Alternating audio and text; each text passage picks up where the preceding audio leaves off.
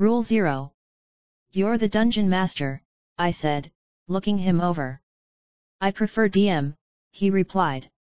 He was smirking at me. Less of a mouthful. You're, not me, I said. I was staring.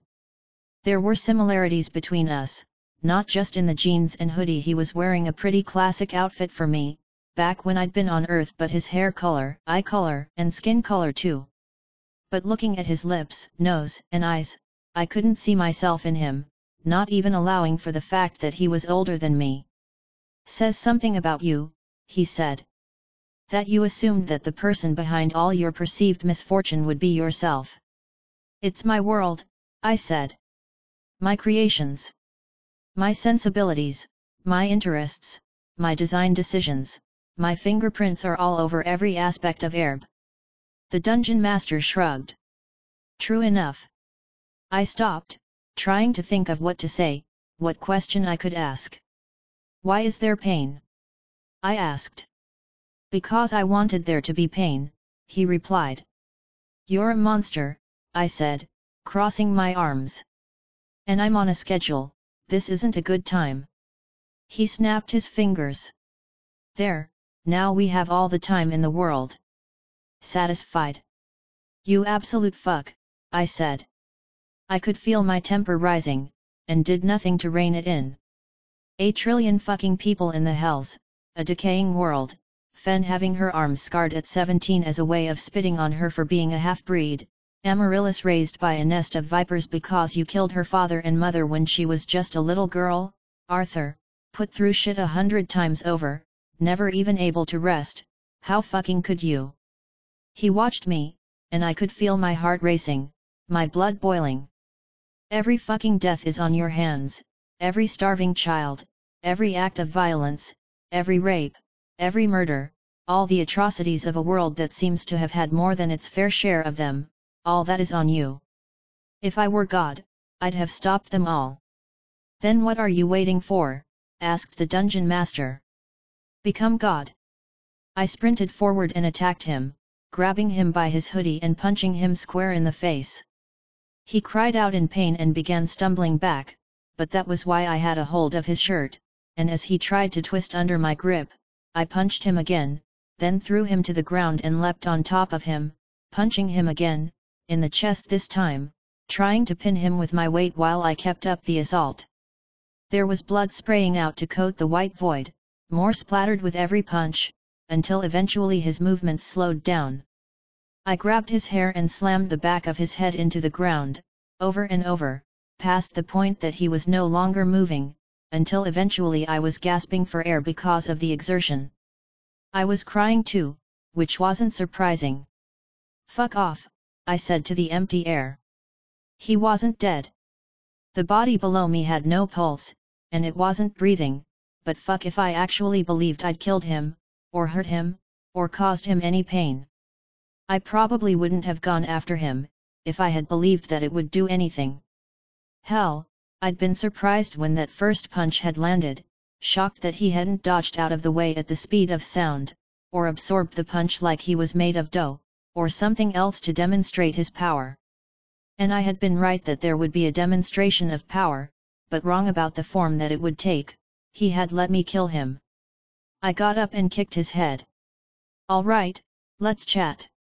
The corpse didn't move. I was expecting him to appear behind me, or for the dead body to get up and start talking, speech warped by the broken bones and blood that had probably dribbled down his throat, or maybe he would just appear in front of me, whole, like nothing had ever happened. Those were the kinds of things that I would do, and so far he'd seemed content to steal my sensibilities. Of course, there was also a long list of the ways that we were different. I looked around. It was a white void, with ambient lighting that seemed to come from everywhere at once, and no horizon to speak of. The only features were myself, the body of the dungeon master, and the blood that had come from that body, a small pool beneath his head and the drops and droplets further beyond that. I started walking. My hands hurt, and I seemed to be cut off from bone magic. I couldn't access my soul, but that was no surprise either. Quick checks of my other magics showed none of them working either, also not surprising. I kept walking, for lack of anything better to do. I tried to carry my anger with me, repeating a litany of the dungeon master's sins, trying to count every bad thing that had ever happened on Aerb against him because he was the one with the power to stop it, and when that began to grow dull, I switched over to his sins as a dungeon master, the various contrivances, the plots that didn't make sense without information introduced after the fact, the impossible odds I kept escaping from by the skin of my teeth, the items I'd acquired only to find a perfect use for them a few days later. Eventually, enough time had passed that I should have been thirsty, and then hungry. I should have needed sleep. I kept walking, trying to keep myself moving in a straight line. Occasionally I would look back at the dungeon master's body, sometimes flipping at the bird. Eventually it was out of sight, beyond my ability to perceive it as more than a speck. Brains are made of neurons awash in chemical soup, and the thing about that chemical soup is that it has a really hard time maintaining high levels of any emotion. It's not that you run out of anger, it's that your brain runs out of the chemicals responsible for you feeling the emotion of anger, and all you really feel is numb, because your brain can't actually make you feel the thing that it's supposed to be making you feel. So eventually, my brain had wrung out all the anger it possibly could, leaving nothing left but a trickle as it slowly made, and then immediately deployed, its anger chemicals. Feel better? asked the dungeon master. He had appeared in front of me without fanfare, again as though all he'd done was lift a mental block that prevented me from seeing him. He was restored, looking exactly the same. No, I said. I looked down at my hands, which were undamaged, with no trace of blood. You can kill me again, if you'd like, he said. I will, once I can figure out a way to do it permanently, I said. Once I have a system in place to take up the reins without it all crashing down. Once I'm a god. Fair enough, he said. The fuck do you want? I asked. I felt tired, not in the sense that I needed to sleep, but in the sense that my brain was out of the chemicals it needed to make me feel like giving a shit about anything. In retrospect, trying my best to keep the righteous rage going was probably not a great idea.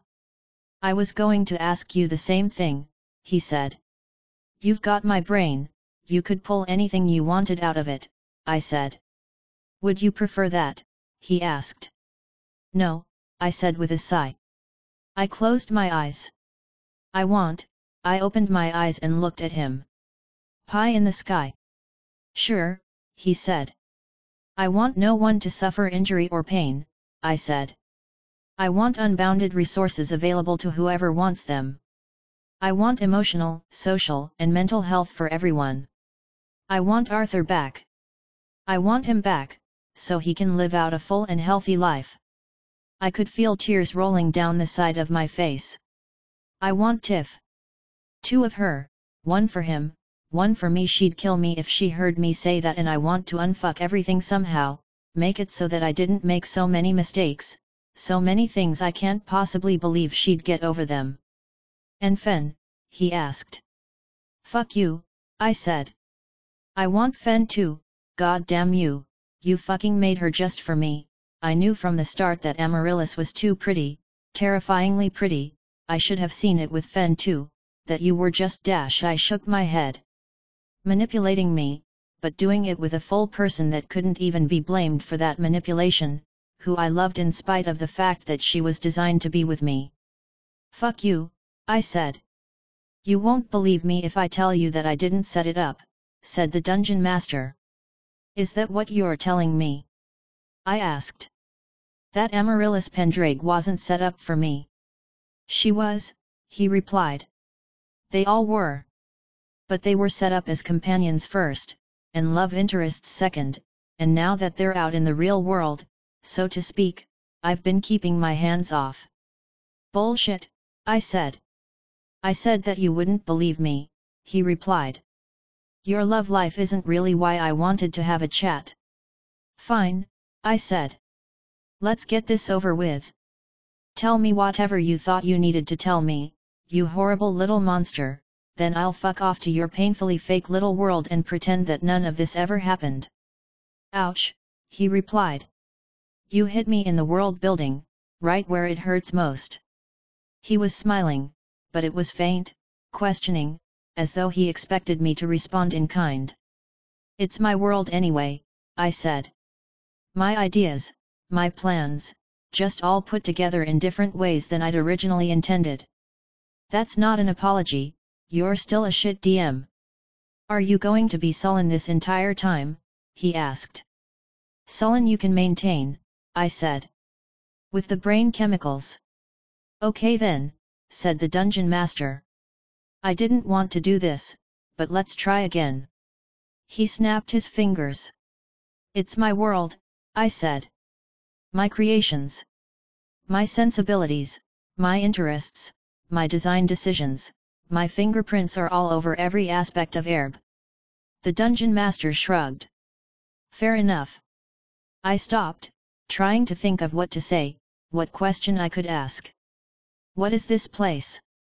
He snapped his fingers, and two chairs appeared in front of us, old, battered red vinyl ones with buttons making a pattern on the backs and arms that ended in hands-width lion heads.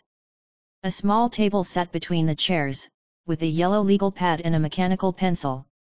Come on, sit. I sat. The chair wasn't particularly comfortable. I'm sorry, where are my manners, he said. Do you want something to drink? We have Mountain Rush. You have infinite powers and off-brand pop. I asked. He laughed. Just a little joke. I didn't so much as quirk my lips. Well I thought it was hilarious. You can have anything you'd like. Immortality serum, I said. Fresh out, sorry, he replied with a grin. Felix Felicis, I replied. He rolled his eyes. No Harry Potter stuff. God's brew, I said. He frowned. Which one was that? Do you actually not know? I asked. He shook his head, and I didn't believe him. From the counterbalance campaign, I said. Turns the drinker into a demigod. In that case, no, said the dungeon master. I'm kind of pissed off at you, just as fair warning, I said. It's a very unproductive kind of rage, but, you know all the things you have to address before I'll be willing to let that anger go. You have too much to answer for.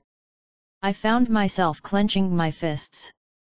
You know that the DM-player relationship isn't adversarial, he said.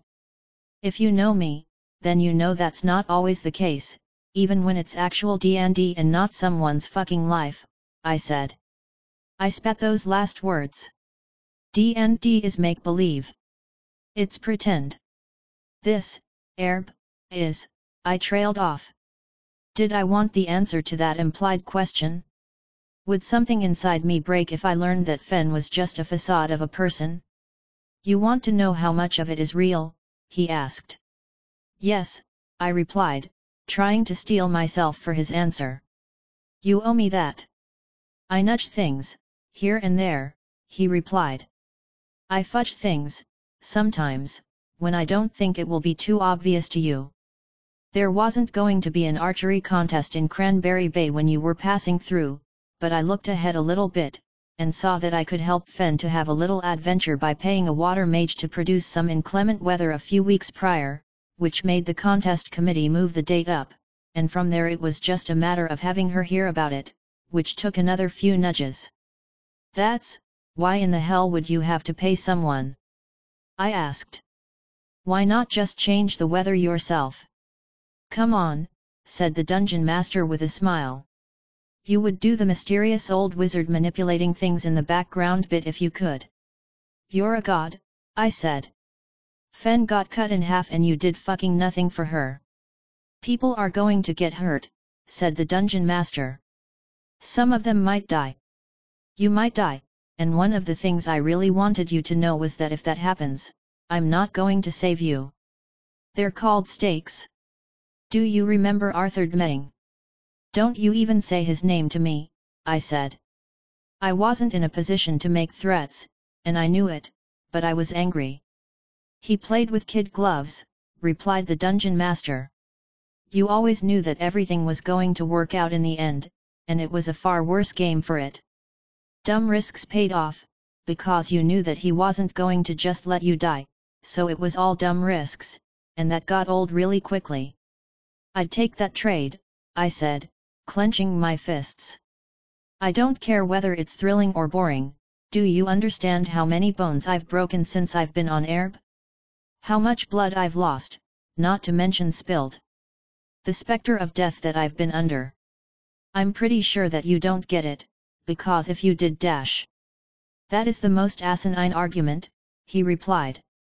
Clearly I'm right, and I'm so right that you must be misunderstanding me, because if you understood my superior argument, you would agree with it. Dot. He used a voice for that, one meant to mock me. Come on, I know that you hate it too, so don't pull that shit on me. I understand your perspective, and I disagree with it. A little bit of pain and suffering dash. No, I said. A trillion people in the hells. They're called stakes, said the dungeon master. If those people are really so important to you, then level up and save them. Become God. It's within your power. I'm not going to stop you. I stared at him. And what then? I asked. We escalate? I have to fight other gods of other universes. No, then the campaign ends, and everything is good and perfect forever and ever, said the dungeon master with a shrug. I'll strip off the game layer unless you want me to keep it in place, I'll strip off the personality compensators unless you want those on, and then I'll be out of your hair. You'll be a god, like I'm a god, with the only limit on your power being that you can't track me down and kill me.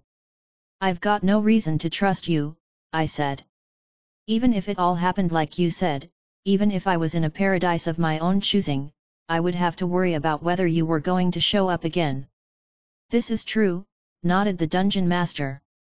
But I have to say it's more likely than not that you'll never get to figure out whether you can live with that paranoia, because you'll fuck up and die somewhere along the way. Die to an obstacle that you've placed in front of me, I said. Or one of your own making, he nodded. You probably don't believe me, but I'm not really putting any active effort into screwing you. I set up the characters and the obstacles, I give a few nudges here and there, and then I wait for your choices, and the choices of everyone else. I'm a watchmaker, paying attention to how the watch is running but not sticking my fingers in too often. I folded my arms across my chest.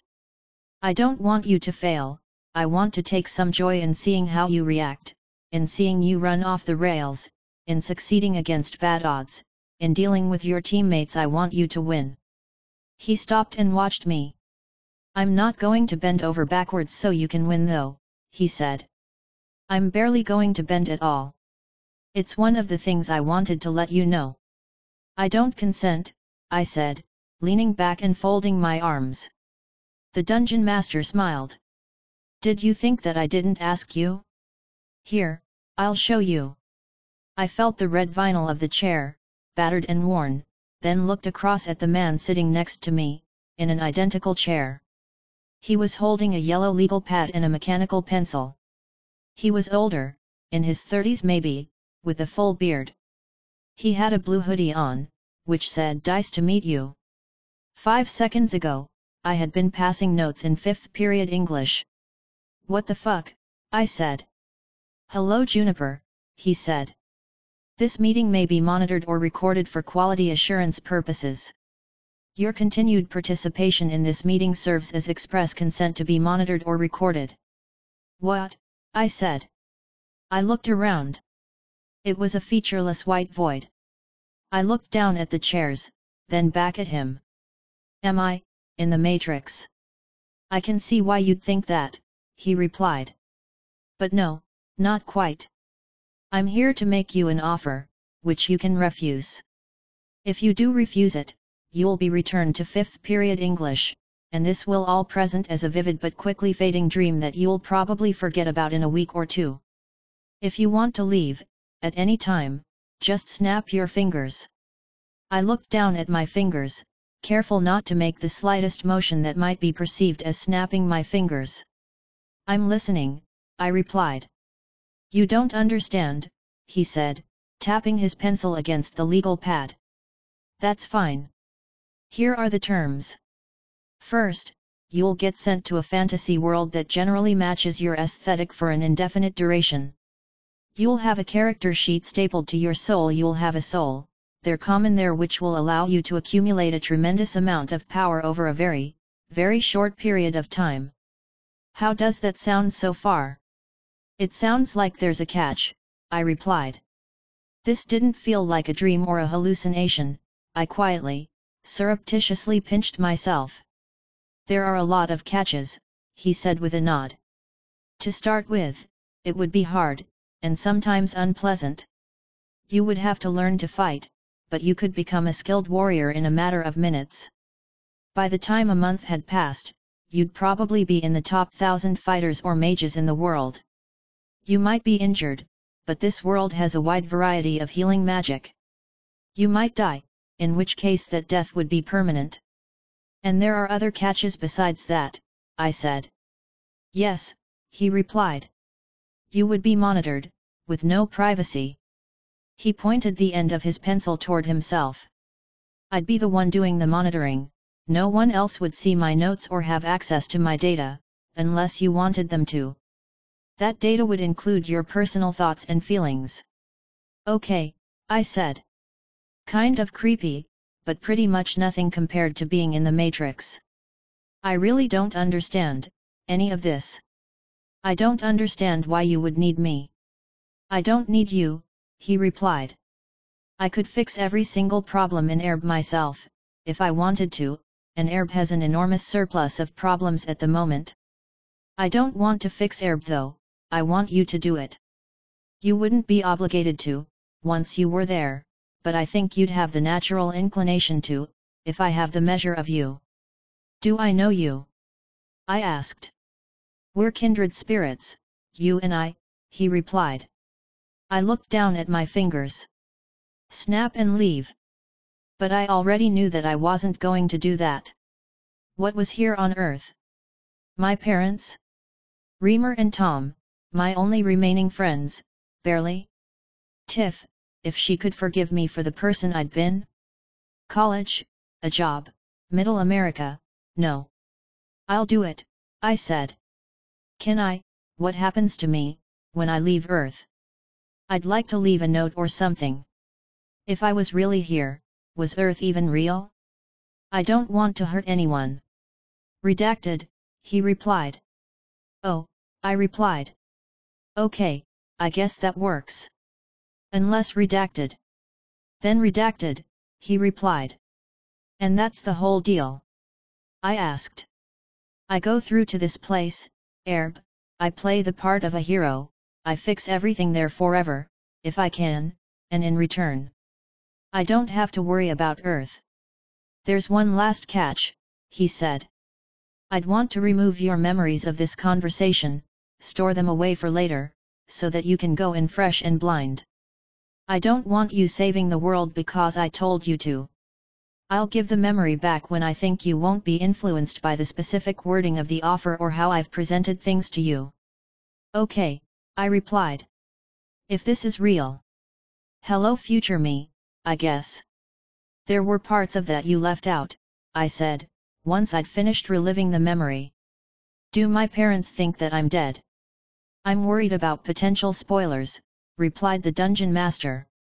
Sensible, I said. Maybe detached irony was the way to play this, I was virtually certain that I wasn't going to get anything out of this meeting. So you wanted to warn me that the danger was real? That was it. Um, let me see, he said, looking down at the yellow legal pad, which was completely blank. I wanted to tell you that you still had to worry about dying, explain that your life on Aerb was better than it was on Earth did I get that across?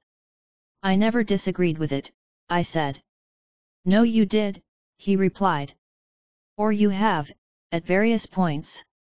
He looked down at the legal pad. Consent thing weak, I know, given consent withdrawal and a lack of information, but you'd have agreed even if I told you everything up until this point. It's a false dichotomy, I said. It's not going back to Earth or staying on Aerb, those aren't the two options, with the amount of power you demonstrably have, you could dash. You can be pissed off at me all you want, he said with a shrug. Those were the two options that I gave you, you made your choice, you'd continue to make that choice in all but the darkest moments. Maybe even then. Do you remember when you were dying of blood loss in the sewers of Silmer City? You never once thought, please, let me go back to Earth. I didn't have a response to that. He was right. He looked down at the legal pad again and tapped his pencil against it. The last thing I wanted to say was that you don't need to worry about the narrative. You've already deviated from my plans a number of times, you just didn't notice. When? I asked. Do you remember Craig DMing? asked the dungeon master. He waved his hand. I know you do, that was rhetorical. When you finished with a dungeon, he was always so eager to share all the loot that you'd missed, all the secrets that you hadn't made the checks for, and for diplomacy it was even worse, because he'd want to explain all the ways that the conversation could have gone, but didn't. It took a lot away from the experience. Did you pull that from my head? I asked. Juniper, I know you better than you know yourself, he replied.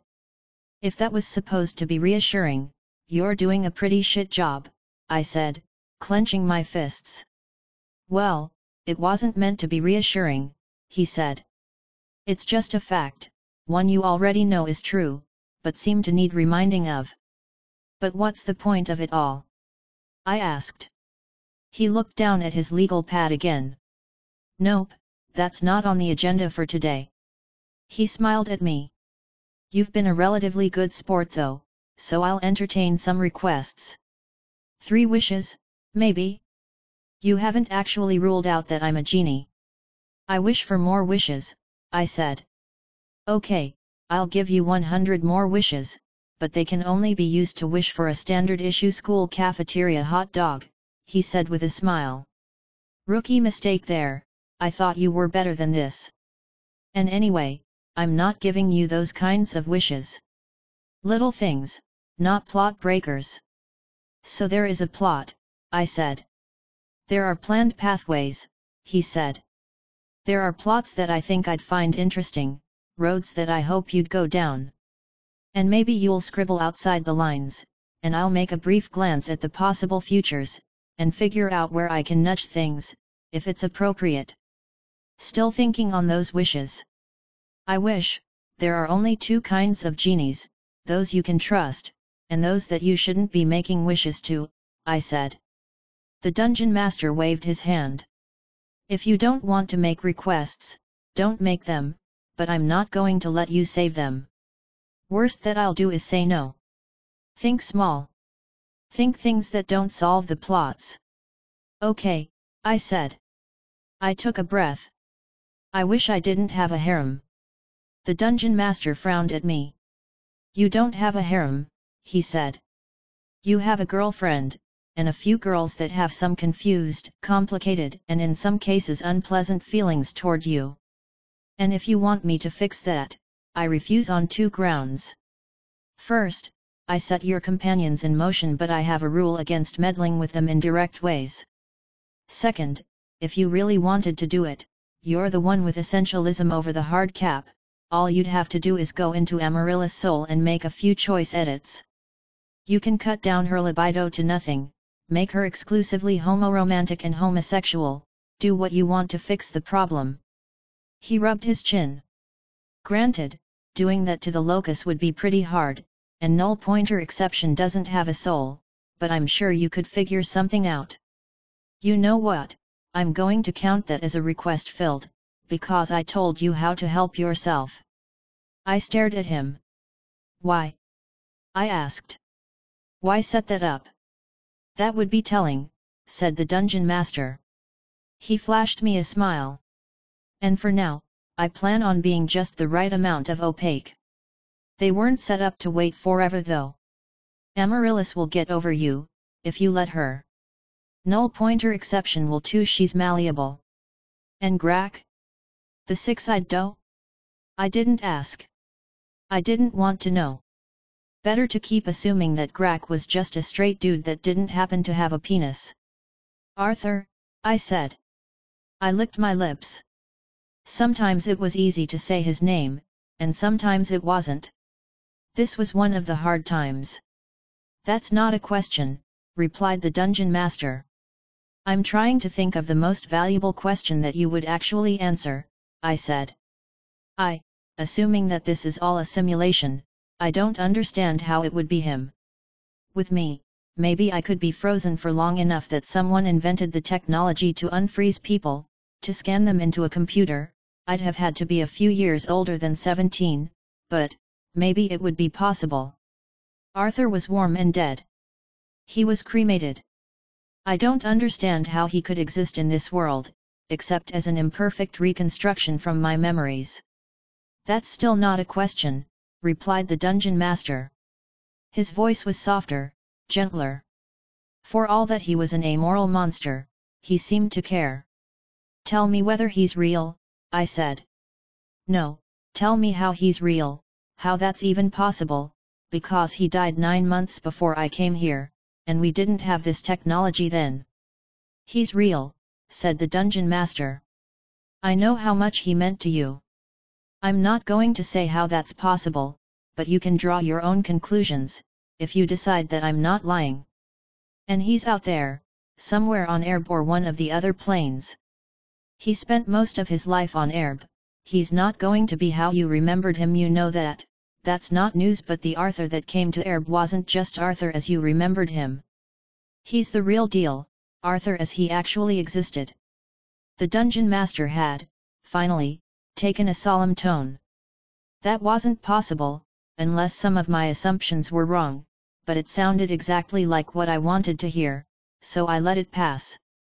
It was as much of an answer as I was going to get anyway. Okay, I said. Tell me what happens when I die. Tell me what would happen to my party members. Seems like a wasted wish to me, said the dungeon master. It's not like you're planning on killing yourself, right? You sure you don't want, say, a backpack that can get you mundane stuff from Earth? Is that on the table? I asked, eyes going wide. Then I frowned. Wait, how would that even work? Would I just pull a backpack out of my soul somehow? I'll think of something, he replied. It's nice that you thought about what would happen to your party members, but in this case I think that creature comforts from home are probably the better option. Not that I'll compel you one way or another, it's your choice to make. Okay, I'll take the backpack, I said. I looked around the white void. I don't like you, I said to the dungeon master. You're not forgiven. Nothing you've done is excusable. You're responsible for every evil thing that happens on Aerb. I know you know that, and I know you don't care, but I need to say it. Sure, fine, said the dungeon master. You know the way out. And as he said it, I realized he was right. I snapped my fingers and left.